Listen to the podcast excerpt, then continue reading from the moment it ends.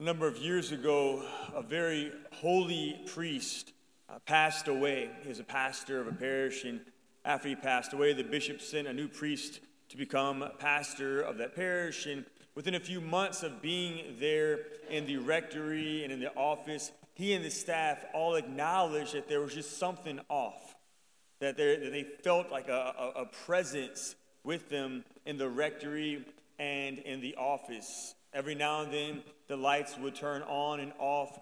Different things would happen, like the books would move slightly. yep, just like that. And clearly, we, wow, Jesus, thank you. We got to pray. This is the whole point of the homily. Um, there are things going on. All right, so things would move. Um, and so the, the priest and, and, the staff eventually they call the exorcist because they're like, what's, what's going on um, here at our, at our parish? And so when the exorcist came there, he began to, to question them and ask them what's going on. And he, he, he realized that nothing was breaking. Typically, if it's like a demonic spirit, the evil spirits will break things. Like they will cause chaos and disorder. They don't just move things slightly, turn lights on and off. That's typically a sign that it's a soul in purgatory, if that's what's happening. Typically, not always. So the exorcist asked the, uh, the whatever it was, they said, Are you a friend of Jesus? If you are a friend of Jesus, then in the name of Jesus Christ, I command you to knock three times. And they heard a knock three times. Said, Okay, um, are you a friend of Jesus who recently uh, passed away? Knock three times. Okay, are you a friend of Jesus who who recently passed away and you are a priest. And is your name Father so and so? Yeah, three times. Okay, so they're aware that this was a holy soul in purgatory that was turning the lights on and off, that was moving things because this soul in purgatory was trying to get the, the attention of the current uh, pastor and of his staff. And so eventually, through the questions that they were able to ask, they were able to ascertain that that they needed to go to a specific drawer. So they opened up that drawer. And when they opened it up, they saw all these mass stipends. There was a bunch of masses that the previous pastor had agreed to celebrate for people, and he never did. And it was tons of them. This was a holy priest. He died in a state of grace, but he wasn't a perfect priest. And so, because he had not set all those mass stipends, the exorcist informed the bishop, hey, look, like we found all these mass stipends for all these people that have not been celebrated. So the bishop sent all those stipends out to each priest in his diocese. And within two weeks, all those masses that were supposed to be celebrated by this former pastor who passed away, they were said, they were celebrated. And within two weeks of all the masses being celebrated, all the activity in the house stopped. No more lights went on and off, no more books were moved because that was his way of communicating to them that he had finally made it to heaven. You see, I think a lot of us sometimes just assume whenever a holy person dies in a state of grace that they're in heaven at the point of death.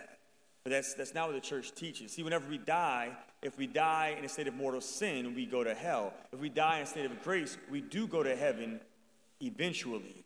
But if we're going to get to heaven, we have to be purified. There's not like a third place that we can go to. It's not like there's heaven, hell, and then a third place if you if you um, if you didn't choose Jesus, He's going to give you like a second chance after death. No, like if you didn't choose Jesus, that's that's mortal sin, right? Uh, but if you did choose Jesus, you will go to heaven, but you have to be purified. And that's what purgatory is. Purgatory isn't a place; it's it's a it's a season of purification. We don't know how long that season of purification is, is going to, to last. It, it, might last what might seem to be a day, it might be 20 years. See, outside of earth, there's like really no such thing as time, so we don't know how long that lasts, but all we know is that this holy soul who did choose Jesus, he wasn't perfect though. St. John writes in the book of Revelation, he says, Nothing unclean can enter the kingdom of heaven. So, who of us are perfectly clean? Unless we're the Virgin Mary or Jesus Christ, we're not perfectly clean whenever we die. So, that's why we have purgatory. So, it's, it's best for us to recognize that whenever a loved one passes away, even if that loved one was radically holy, we owe them the gift of praying for them, of fasting for them, doing penances for them, of having masses celebrated for them, so that they can receive the grace that comes from the blood of Christ to be purified as he draws them into the kingdom of heaven. Just as we are responsible for each other while we are on earth, death does not mean that we no longer are responsible for our loved ones. We don't cease to acknowledge that they might still need us to help them to abide in perfect relationship with Jesus Christ in their walk toward eternity. So, on this day that we celebrate the commemoration of the faithfully departed, All Souls Day, I want to invite us to reflect upon the people that we know who have passed away over the past decade or so family members, friends, neighbors, classmates, and then to examine our conscience. Have we intentionally prayed for them, fasted for them, offered up penances and reparation for them, had masses celebrated for them? Because if we've not been doing this, this is what we are supposed to be doing as disciples of Jesus Christ. Because whenever we help them become the saints that God the Father desires for them to be, then as saints in the kingdom of heaven, they can assist us in our walk toward abiding in and remaining in relationship with Jesus Christ, not only while we are on earth, but most importantly for us as well in the kingdom of heaven for all eternity.